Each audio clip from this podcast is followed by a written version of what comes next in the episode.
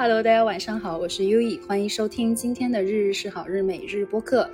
呃，今天这期播客其实挺特别的，我是在朋友家录的这期播客，然后这也是我第一期呃带嘉宾的一个播客节目。然后今天是有两位嘉宾，嗯，一位嘉宾呢是属于刚刚博士毕业，还有另外一位嘉宾呢是博士毕业了大概呃小半年的样子。然后我们会一起讨论关于这个博士生活以及读博状态中如何去呃定义自己，如何去定义自我，以及呃关于这种。嗯，博士的一个这种抗如何在博士期间缓解这种压力和忧虑的这样的一个话题哈，反正我们就自由展开讨论吧。然后两位嘉宾的话呢，一位叫向向，还有一位叫对，还有一位叫苍老师。然后苍老师他比较 I，比较内向哈，所以可能他一开始话会少一点，所以我们就让他安静一阵子也可以。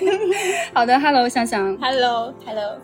然后我叫你毛毛，叫优一比较好。你叫我毛毛吧。啊，我叫十万毛毛。对，然后我这边优一的话，就是会在向向这边就是叫毛毛，所以大家知道毛毛就是优一就好。苍老师也叫毛毛，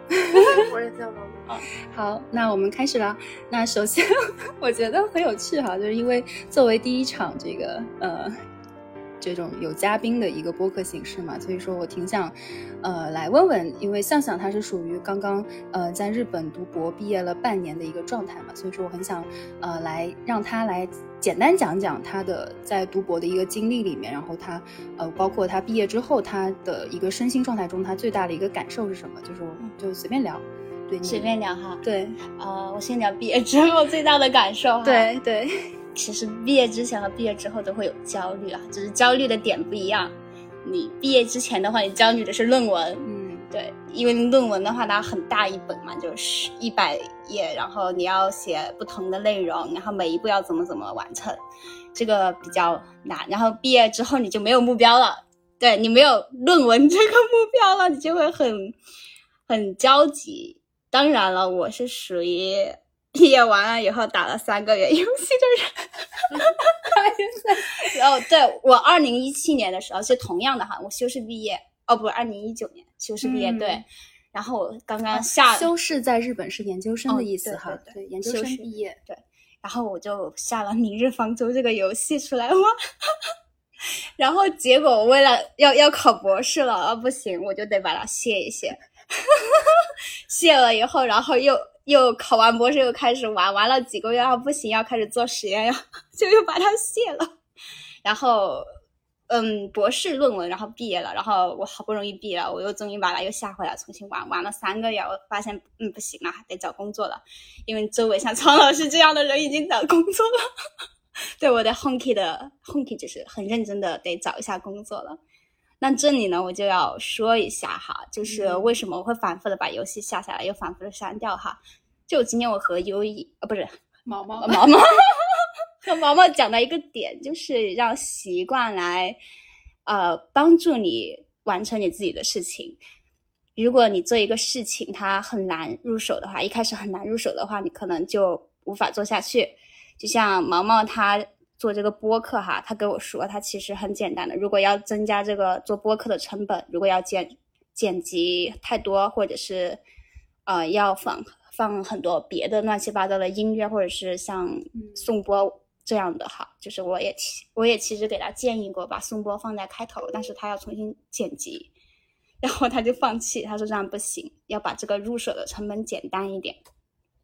那反过来说，对于我玩游戏的这个恶习。这个恶习，对我把它删掉，就是在下的时候，我在想，我把它下下来好麻烦，就不下它了。然后这样就可以让我啊，把专注力放在我的论文上面。然后还有一个点哈，非常的不太好，就是啊，我有有一个比较在意的事情，我当时写论文的时候，都是大半夜跑去学校写论文。虽然我也不知道为什么白天不太想在学校写论文，但是我会大半夜跑去学校写论文。首先有两个点很重要，一个是大半夜，一个是学校。啊，为什么要在学校不在家里呢？因为在家里我可能会突然想着去洗个碗，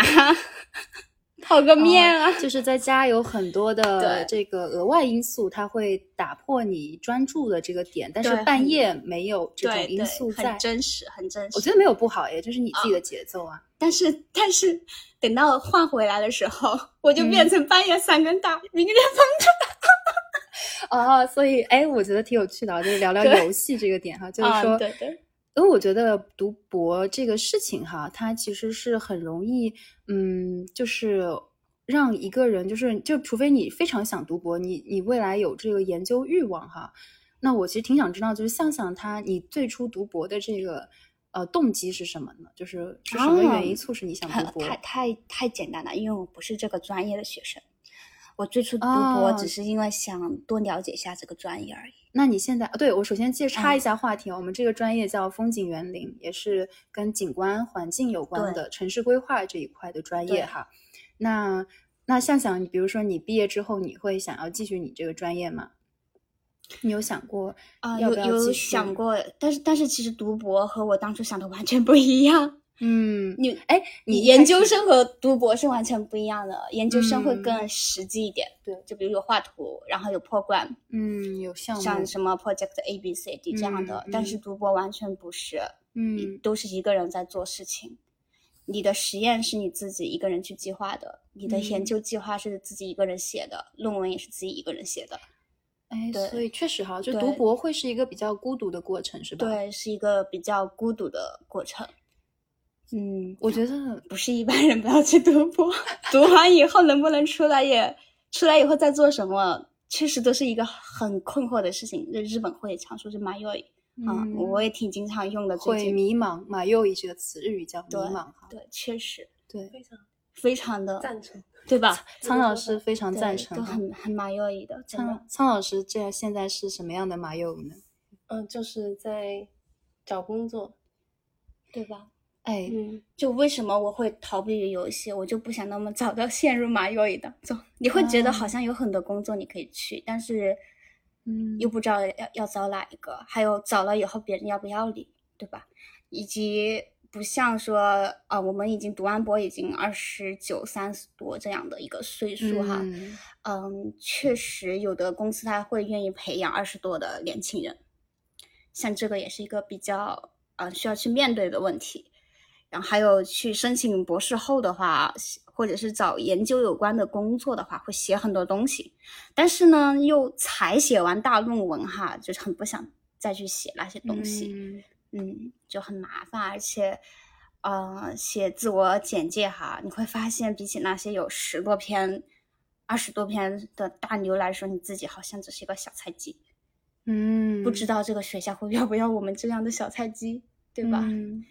哎，我觉得很有趣哈，就像嗯刚刚我们聊到两个点哈，一个就是你你会孤独。因为读博士不像我们读研究生、读本科，它有很多小组合作的东西，对对对但读博其实很多时候是你一个人在进行。对然后第二个点就是说对自我能力的怀疑，就像刚刚是的向阳说，觉得自己是个小菜鸡哈，但其实在我看来，我觉得他不是，因为我一个都还没毕业的人，我觉得你们毕业就很牛逼了。哎，可能 是对对比 level 吧，因为其实每个赛嗯道它都有一个 number one，、有个第一名，对你数嗯学有考一百五十分的是吧？你能看到人家在那里，然后你考个及格九十分，啊，沾沾自喜一下嗯，对吧？是的，啊、但是我们研究肯定是也有 number one 的，我们嗯确实身边有十几篇在手的那种大牛，然后人嗯家去了九八五学校，像这样的大牛也存在，所以啊、会确实会会怀疑一下自己的。对，一个是孤嗯独，一个是会怀疑自己，因为你孤独的话，你这条路是自己走的，你嗯走的对还是错，你不知道，但是你走的好还是坏，你是知道的。苍老师怎么看呀？你对孤独还有个人能力这块，苍老师，苍，没事，苍老师想不出来，我们可以问问别的吗？对呀、你有孤独的时候吗？我孤独倒是很少，但是对于自己能力这一块儿，能力就还是觉得自己能力不足吧。啊，特别是就是最近在找工作的时候，嗯。就是写简历的时候，然后就回回顾一下你自己博士期间会学了什么内容，然后有什么增进，然后有什么。成果，然后就发现，其实就是好像对我自己来说，我在这个阶段哈，就成长好像没那么多少成长，但是最主要的是心境上的成长，心境上的成长，成是成长了，但是对成果来说，嗯好像并不就是在这个那个研究的赛道上，啊好像自己就也是就像那个哦我我理解我理解上常说的小菜鸡一个，对，就是就是感觉自己，就拿写论文来说吧，我感觉我们已经做了很多事情了。我们会去组织人去，呃，去做实验，然后在国外我们是外国人嘛，然后用日语去对人进行采访，是吧？就做了很多事情，但是论文只能写一两篇出来，是的，对，就觉得成果还是不太够。嗯但是这个这个这个所谓的成果，或者说所谓的这个菜鸡或者是大牛哈，这是谁定义的呢？对啊，这是谁定义的呢？好像我觉得这好像对比出来的，对对，感觉国内他们就很卷哈，就其实日本已经相对算好的了，这应该是卷出来的。嗯这个定义不是说大众去定义谁哪个人具体的人，没有具体的人，嗯，就是这样卷出来的。对，因为我我聊聊我自己，我是博一的时候哈，就是我第一次深感卷，因为我读研究生期间其实是玩的很嗨的那种，但读博一的时候呢，就是有深刻的感受到身边的人都很，就是学术成果特别好的人特别多嘛，嗯，我觉得这也很厉害哈，只是突然意识到自己好像没有这么适合走这条路，所以当时就会觉得，哎，我选这条路真的对吗？好像我是不是选错了生命的一个道路了？所以当时其实有陷入过非常多的自我不认同的状态里面哈。呃，至于怎么走出来，我觉得我现在也在走的过程里面哈，包括因为我也还没有毕业嘛。但是我觉得有一个东西哈，就是说是由谁来定义的呢？就是说我们作为呃海外的对吧？海外的博士毕业或者说正在毕业的这个道路上面哈，那你毕业之后面临工作的时候，你是谁？这个由谁来定义？然后你们如何在这个过程中平衡自己的生活和生命的意义？就是这一点，我觉得就是我还挺好奇，因为像向向他在。他在他就是他现在在日本，然后他也有就是接触很多心理学的知识，包括他有在日本自学的心理学的一些资格，就是嗯他对于儿童啊、色彩啊，还有这种跟心理有关的内容有非常大的兴趣。包括其实苍老师他自己在，他有他非常深厚的兴趣爱好哈，就是他对于他的一些热爱的一些兴趣事业上面，就他有他的自己的一些探索。所以我觉得我看到向向他在追求他的呃这种。对于心理健康，对于儿童心理的探索，以及我看到苍老师对对待他热爱的兴趣爱好的追求，我觉得这两个人是非常绽放的。可是，好像我们很多人在在在读博期间，一旦聊起自己的学术成果，一旦聊起自己的成就的时候，好像都变得非常的就是嗯没有自我，也不叫没有自我，就非常的好像嗯觉得自己特别就把自己看得特别的低。嗯我就很就我挺好奇，就是为什么会是这样的一个状态，以及就是哎，如何在这个过程中给自己减轻一点点的嗯心理负担和心理压力呢？就是这种情况，比如说向向和苍老师，你们自己在嗯这种自我否定或者说你自我觉得自己没有成果的时候，你们如何给自己疏解和缓解这个状态呢？确实，其实其实这个的话，呃，我可以对比一下。其实我大学时期也挺像的，因为我大学时期没有好好读书。大学时期 哦，然后结果一路读到了博士，对 博士毕业，我我是我去学茶道，然后去学武术，然后喜欢动漫，然后去学日语，去就搞留学嘛啊。然后别的嗯同学在搞考研、考公，好，应该大多数国内的同学是这样的，或者是说留校这样的，嗯，很多同学是这样。然后我就和他们是完全不一样的赛道。为什么博士会让我们 那么焦虑？因为发现我们好像在挤一个赛道，一个差不多的赛道，就是去考老师。就博士完了以后，你能做什么？去去进大学去进大学、研究所，对吧？就这两条路，大多数人是这两条路。留校或者留校，对我们好像又回到了大学时候那种其他人那种焦虑的状态了啊！对，是这样的，就突然摸多尼玛西达就回到了回到了我们大学时候我周围人的 那种焦虑状态。想想是属于大学一开始你跟别人不一样的时候，你会觉得哦，没有，我完全没有，我很我很自信，很自由，然后觉得是一个多奇葩。我这个是夸自己的好，就觉得自己是奇葩。感觉自己活得比对对，我更快乐。对我比别人更绽放、更快乐，而且年轻嘛，那个时候二十出头，然后觉得做什么都可以，一切皆有可能可能。对我还写小说，还还写词，就是唱歌的那种配词，就真的做了很多很多很有意思的事情。嗯，嗯，然后当然我博士也做了很多很有意思的事情，我去考了讲讲呢？考了那个心理的证，然后还有瑜伽的证什么的，就去去看了很多相关的书，而且在读博的期间其实也挺扩张的，因为我通过读博嘛，然后做实验认识了里山的一些啊、老爷爷，他们非常的嗯 genki，然后非常非常的元气。李山介绍一下。里山哦对对介绍一下，Satoyama，里山在日本叫做 Satoyama 哈，看起来是里山，会从字面意思去搞成深山深山的意思啊。哥们，我是我是贵州人，有的时候普通话有点有点奇怪啊。然后日本里山它其实不是这个意思，里它是故乡的意思，嗯里外里其实是故里的那个意思，就是故乡。然后山山对，故乡的山，故乡为什么有山？因为这个山以前是和嗯故乡有关联的。我们要用柴火，我们要从山里面去取出来，然后这样就会有了山里面的那些林，特意为炭火而建造的一些树林。但是日本他们现在肯定和大家都一样用天然气啊、煤炭这些了，就不会再用这种呃这种山里面的这种木材了。然后这些木材就这样疯狂生长，没有人管理。台风来的时候会很危险嘛，因为这些木材、这些树木它们会倒塌，然后对房屋进行了一些妨碍。然后在九几年的时候，八几年到九几年期间，就出现了“里山”这个词，有人倡导把里山开发出来，让人们重新去利用里山。那现在他们日本人重新利用里山，就是搞成一个自然园，让小朋友去参观，带他们认识这个杉树，这个树木叫什么名字，还有自然教育这样的感觉。环境教育。环境教育，对，日本叫做环境教育 c o m p u t e r 嗯对，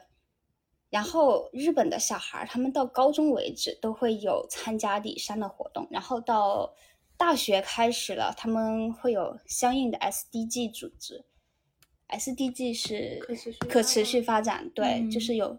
参加这样的组织，然后去维护里山。当然，进入社会以后好像很少，除非他们拥有了小朋友，然后再带着嗯去里山去玩，像这样的。里山就一直持续的存在在人们的记忆当中和生活当中嗯啊，反正我觉得这个很有意思。如果国内可以搞起来的话，其实可以考虑一下的，很有意思。对，我觉得向想它的扩张就是在于他的他通过他的研究，他做里山的研究，他和里山的这些组织，然后志愿者之间形成了很好的这种关系，所以我觉得就是哎，嗯，你好像感觉这个做读博是一个很孤单的行为哈，但是你好像又通过这个孤单的研究，你又能够去建立自己的关系，我觉得这个也很有，就蛮有啊蛮重要的。对，对这孤独不是一件坏事哈。对其实孤独不是坏事，没有对孤独有什么孤单或者是什么 Yes 有贬义。是的，对我一大学的时候不是很奇葩吗，那也是个孤单的状态，读博也是一个很孤单的状态哈。嗯然后还有看那个周杰和伊丽静，他们也有这个采访嘛，就说孤单是什么？嗯，周杰就说一个很神奇的事，就是我们每个人坐在这里，我们每个人的想法，我们每个人个体都是不一样的，这个就是一种孤单，这是一种现成的这种状态，就是孤单。嗯啊我觉得他讲这个特别好，其实孤独和孤单，我觉得不需要排解嘛。我也觉得，从来没有想要排解。对，啊我刚想到你的那个问题，我觉得好像不需要去排解孤单这个问题。对，但我们要面对的是，就是会有攀比心，会去对比那些学术大牛，然后对自己的未来产生担忧吧。因为确实好像自己做一些事情会让你自己很开心，学到了很多，但是你知道自己学到很多，在未来有没有用，能不能让自己吃上饭，这个是会让人很困惑，会会吗？又我又想用这个词，对，是一个迷茫的迷茫的事情。对，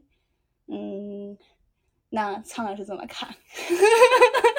又把问题抛给苍老师。对，对，你可以讲一下你研究你在当中怎么获得什么东西。哦，对你刚刚不是说你觉得有所成长吗？可以讲一讲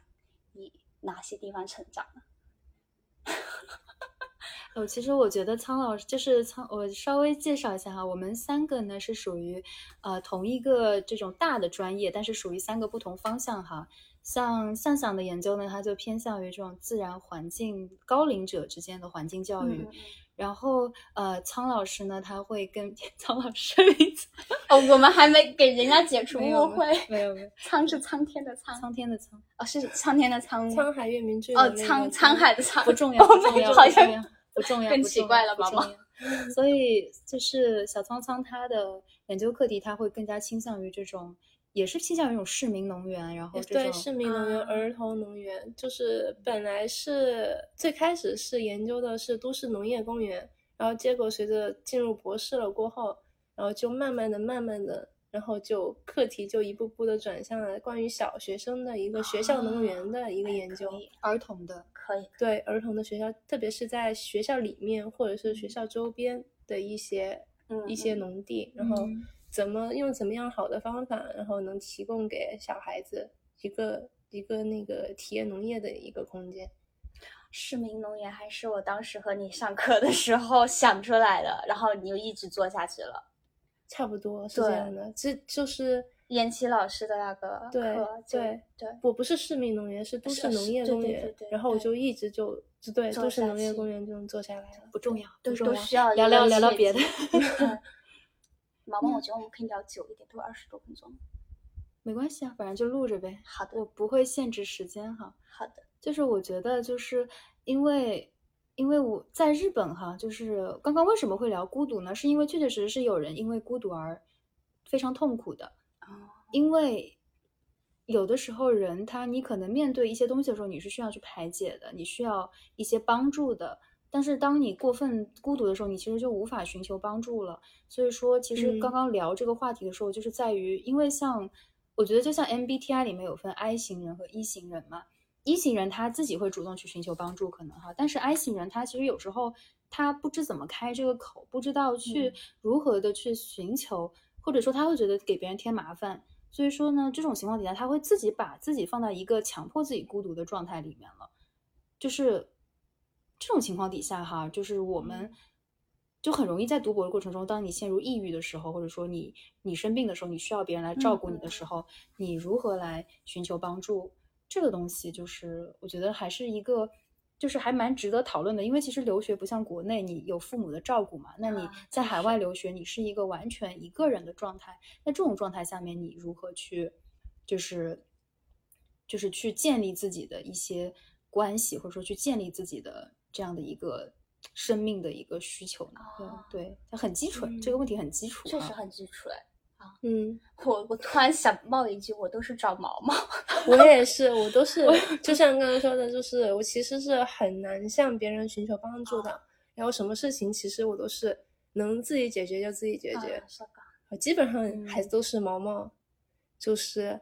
来问一下呀什么的，对我现在也不会主动问是吧？添加了线下试试。苍苍老师不会主动寻求问，是在于，嗯，你觉得你自己可以解决这个事情是吗？我是在，就是我尝试了所有的方法之后，如果我还不能解决的话，那我就会那个寻求帮助。啊，但是如果我自己就是在这个期间。我能够找到就是解决的方法的话，然后我就会自己解决，就不会去打扰任何人。嗯嗯，我就会去找人，我就会去打扰。突然想到个点哈，我其实会找人，然后会一口气找好几个人，就是鸡蛋不要放在一个筐里。但是我有个不太好的一个点哈，就是读博的大家要注意一下，就是要经常找你的老师。嗯，确实，嗯，我不是这样的。我是一个对权威有滤镜，然后会害怕的人。就是我觉得找老师的话，对于我来说是个压力。哎，权威角色这个话题也很有趣。对对，就读博肯定会有很多的权威角色，前辈前辈，还有你的对导师，像像毛毛也会会在犹豫吧，就是要不要找前辈或者是大牛来帮帮忙，然后我就会 对我们的老师会有点抵触。我的老师很好哈，不是说他不好，就是他很雅萨西，经常微笑，很温柔，很温柔，嗯然后很大方，经常都说你们去写，你们去开会，我给你们钱，给你们出旅费啊，不要担心钱，真的超好。这种老师嗯真的是神仙老嗯师，神仙老师，神仙老师。但是，但是我特别是经费充足这件事情，而且还带你们出去各种学生会议这个事情，对对对我觉得就非常好。对，到处出去玩，嗯嗯，就像我就就是导师的不同的话，可能就是学术的，就是经历的差距还是挺大的。对对对对对，确实，就像我们研究室就没有那个到处去参加学术会议的这种经历，啊，是吗？所以就是感觉哈，啊就是在写简历的时候，嗯，就发现好像自己没有什么东西可以写。其实就感觉写简历要写这些吗？要啊，各种参加学术经历的事情，然后发现我能写上去的就只有那个发表的论文。哦，突然你给我开阔了一个点，啊我从来没想过要把这个对，一个一个写上去感觉。很多很，嗯你们感觉都参加了很多学术会议，我觉得这个也是一个很好的一个啊就是经历，可以写嗯上去的。可以哈，嗯嗯，我我都是一笔带过，参加了哪个哪个哪个哪个会议就没有，嗯我没有详细写去某个会议什么经历，这样我没有详细写。哎，我觉得刚刚就是聊到这个权威哈教授的关系的时候嘛，就是呃，比如说向向他会觉得他面对权威角色，他面对这个嗯更上面的一层关系的时候，他会嗯非常有抵触嘛。我可能相对还好，但是我可能会面对同辈的人、同级的人，甚至说是在下午在比我稍微下小一点的人的时候，我去开口，我会觉得很困难。嗯为什么呢？嗯，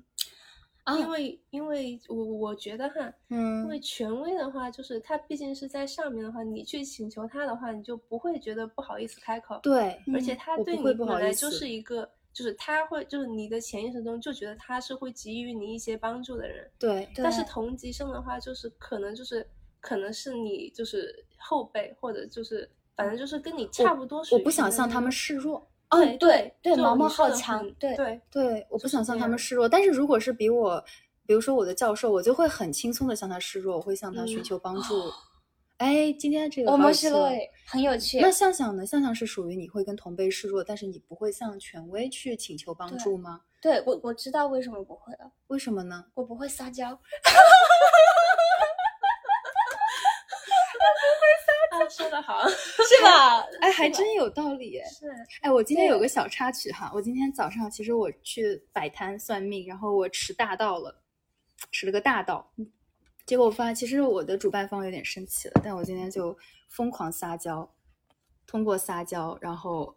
把这个事情给化解了。哎，所以向向不会撒娇是在于对从小不撒娇，还是说因为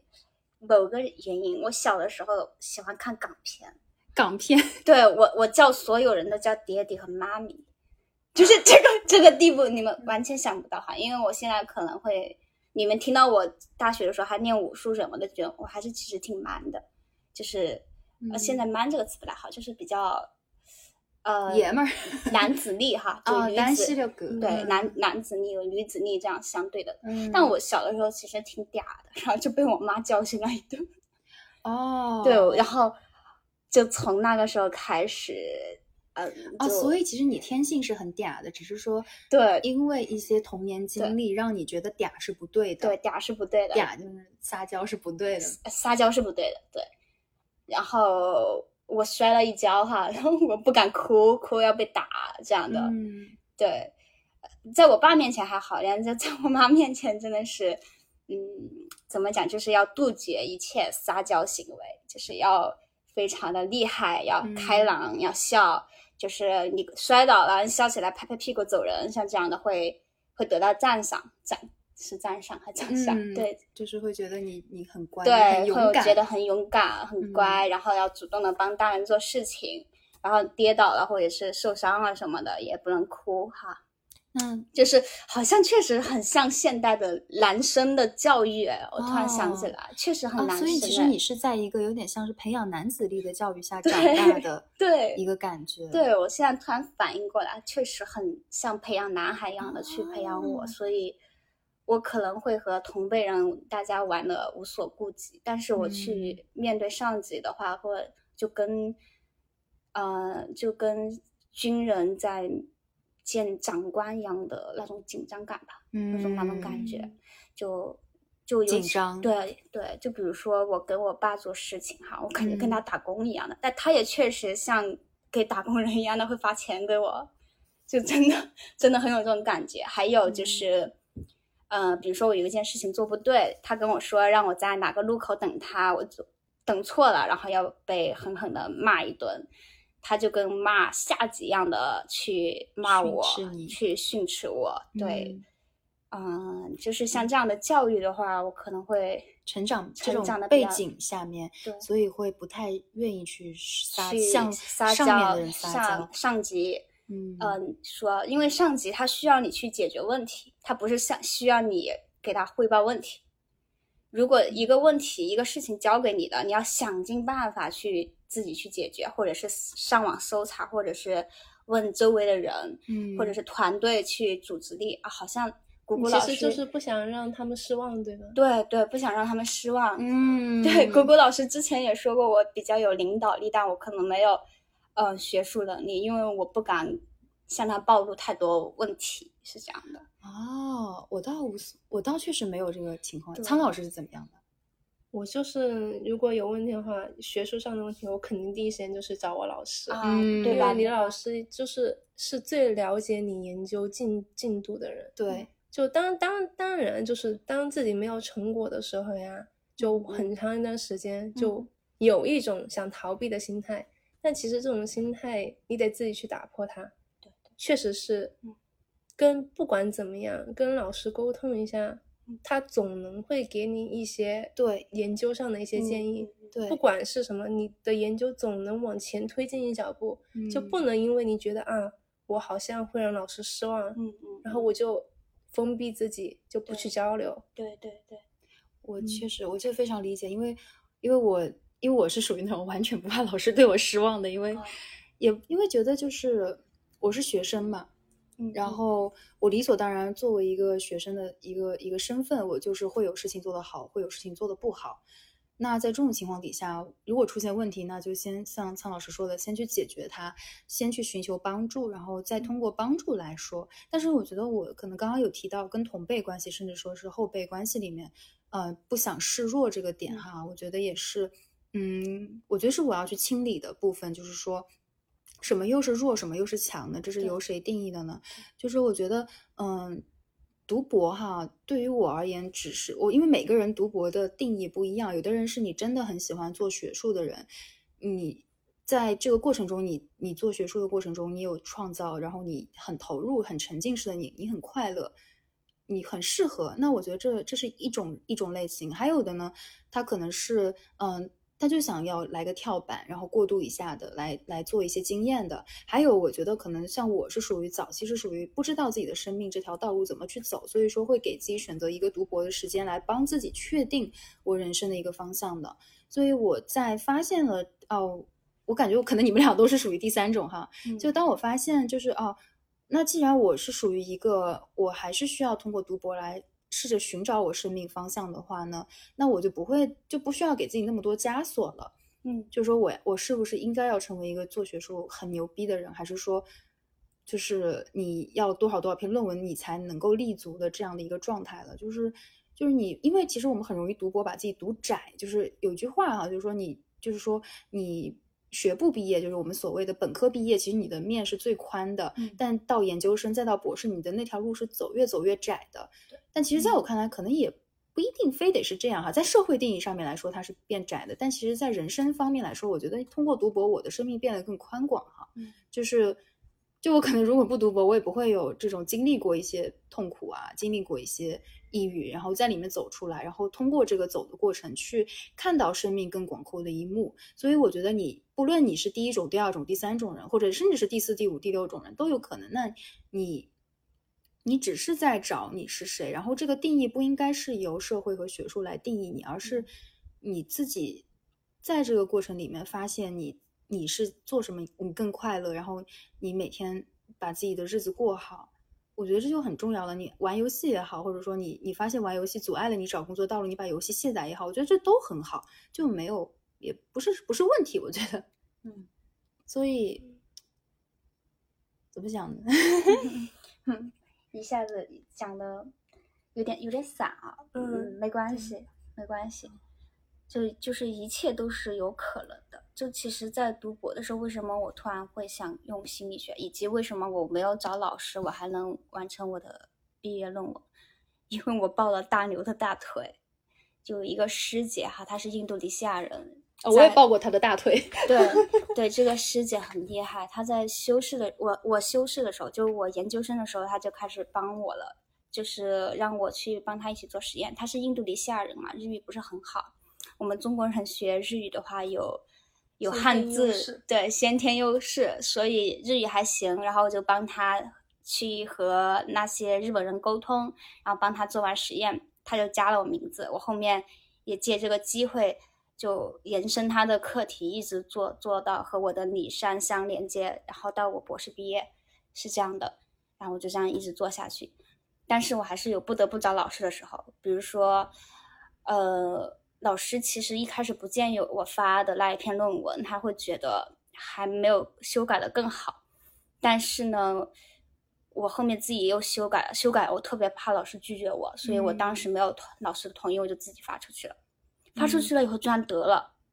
嗯但是呢，这个钱是我自己出，我也开始想的是自己出哈。嗯，但是我的老师觉得我没什么钱，他要帮我出。哦，真的，我想到那我特别感动。对啊，这么好的老师，你就主动的一篇，论文三十多万日元，嗯，就两万五两三万人人民币了。对，两三万人民币了，他说出就跟我出，真的这个老师特别好，但是特别可惜，他说如果我提前和他商量的话，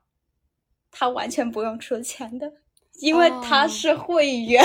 他可以走学校流程，对，因为他是会员，我完全不用出钱，他也完全不用出钱。所以为什么和权威要一直保持沟通？你不要害怕他们，然后呃一直给他汇报，一直跟他说，和他一起说，这是很重要的，确实很重要。嗯。嗯，所以刚刚一样，权威也好哈，还是说呃同辈后辈也好，其实它都是一种宽广。对，我觉得我和毛毛应该要互补一下，就是毛毛可能会比较在意在同辈面前会有示弱，是吧？然后我会比较害怕在权威面前怕让他们失望，我觉得都是一种好强的体现。对，对，但可以互补一下。就我觉得苍老师做的挺好的，我怎么做的？就是我感觉就就比如说像这个研究课题，好像是和我有点关系嘛，就我们当初一起合作一起做，嗯，嗯然后后面有说让你一直找你的老师来推动你的进展，对，好像 这样想起来，你好像是比较综合的一个，是吗？对啊我自己都是没有这样。对，你可能没有这样想，觉得就是我们说着说着就突然觉得好像苍老师是我觉得我们都挺好的做 的比较综合的，嗯嗯，对，都挺好的，对啊，我觉得嗯就总结一下哈，因为今天聊的有点散嘛，所以说稍微总结一下哈。我觉得今天讨论了几个点哈，一个就是呃关于这个这种嗯，当你读博或者说当你在海外留学的时候，面对孤独感的时候，然后以及呃面对比较心理的时候，还有就是呃权威角色之间的关系和这个身边的所有的人之间的关系之间，然后嗯，我觉得整体而言，其实我觉得在，就是我，因为我其实我 远远还没有毕业哈，就这两个毕业的人，在我看来，就是我有非常多值得 去学习的地方哈，所以我觉得还是要多沟通。对，嗯，就其实我今天是非常想问向向啊一些找工作的事情的。哦，哦，那一会儿聊聊看，可以一会儿好好 说一下，对对对，对，那刚好了，今天刚刚对好，，刚好结果就是老天把我送上门，对对对，哎，我觉得很有这个话题趣特别哈。特别有意思。你们觉不觉得有一种东西哈，就是心想事成的法则呢？就是就是因为我觉得好像向向他聊到他本科，他一开始他就是那种全然的活出自我，然后去体验各种各样的生命的乐趣。然后然后那个时候他就会学活得很快乐，然后然后考试考学什么都很顺利。但是，一旦好像你把自己放到了一个很闭塞的一个情况底下的时候，你其实会有很多阻碍哈。是的，但是像今天就是，包括就像现场聊到，他抱了学术的抱抱了那个大牛的大腿嗯。也好，或者说，你就有时候你会觉得生命是给你送礼物过来的，对对对，然后这个礼物就看你愿不愿意接，嗯，对妙不可言。对，然后撒撒娇是会给你发礼物的。确实，我觉得毛毛可以多问老师呀，这样的话，我经常跟他撒娇，我跟他发表情包，嗯，好吧，姑姑特别嗯爱我，呃，但是但是确实就是我好像面对这个我那期 KQ 就是一个研究室的那个后辈前同辈去寻求帮助这个事情哈，我确实没有怎么去做，以及我很少嗯去做，当然可能还没到那种十万火急的时候哈，我觉得还是都去尝试多沟通，嗯，嗯，嗯，对，多撒娇。那多撒娇。哎，最后总结一下，撒娇与人友 好。好了，差不多，我们聊四十分了，也挺多了。然后确实非常感谢。其实今今天这个播客太搞笑了，就是我跟向向本来我们俩想，我们俩今天一起出去一起出去嘛，然后。然后我们出去之后呢，回来我就说，现在我们俩来录一期播客吧，聊聊读博。然后其实本来我们想聊男权女权的，嗯但是呢，后面突然就觉得聊聊读博吧，然后呢，我们就说要找一个地方聊天，然后就就正好路过我家，对路过苍老师家，然后我就说我们要不然去苍老师家打扰一下，我们三个人来录一期，吧。我当时说啊，刚好苍老师刚毕业，然后我毕业半年，嗯，就不同的阶段，毛毛是对面临毕业毕毕业，就是三个人不同的阶段。Yes，对，然后今天刚好苍老师又想找向向聊工作，这不太有趣了吗？嗯这就是生命送来的礼物啊！嗯嗯嗯好了，那今天我们就先聊到这儿，怎么样？OK OK，我觉得还是去敞开自己，去接受宇宙给你送来的礼物吧。今天这种这种形式哈，也是我第一次做，第一个尝试吧，也不管这个好还是坏，我反正都要呈现出来。总之，这是一个尝试，一个新的开始，所以啊、呃非常感谢你们的收听，以及今天其实一整天也非常的感恩，非常的非常的好，非常的奇妙，所以非常感谢你们的收听。好，谢谢你，我爱你，晚安，拜拜拜。拜拜。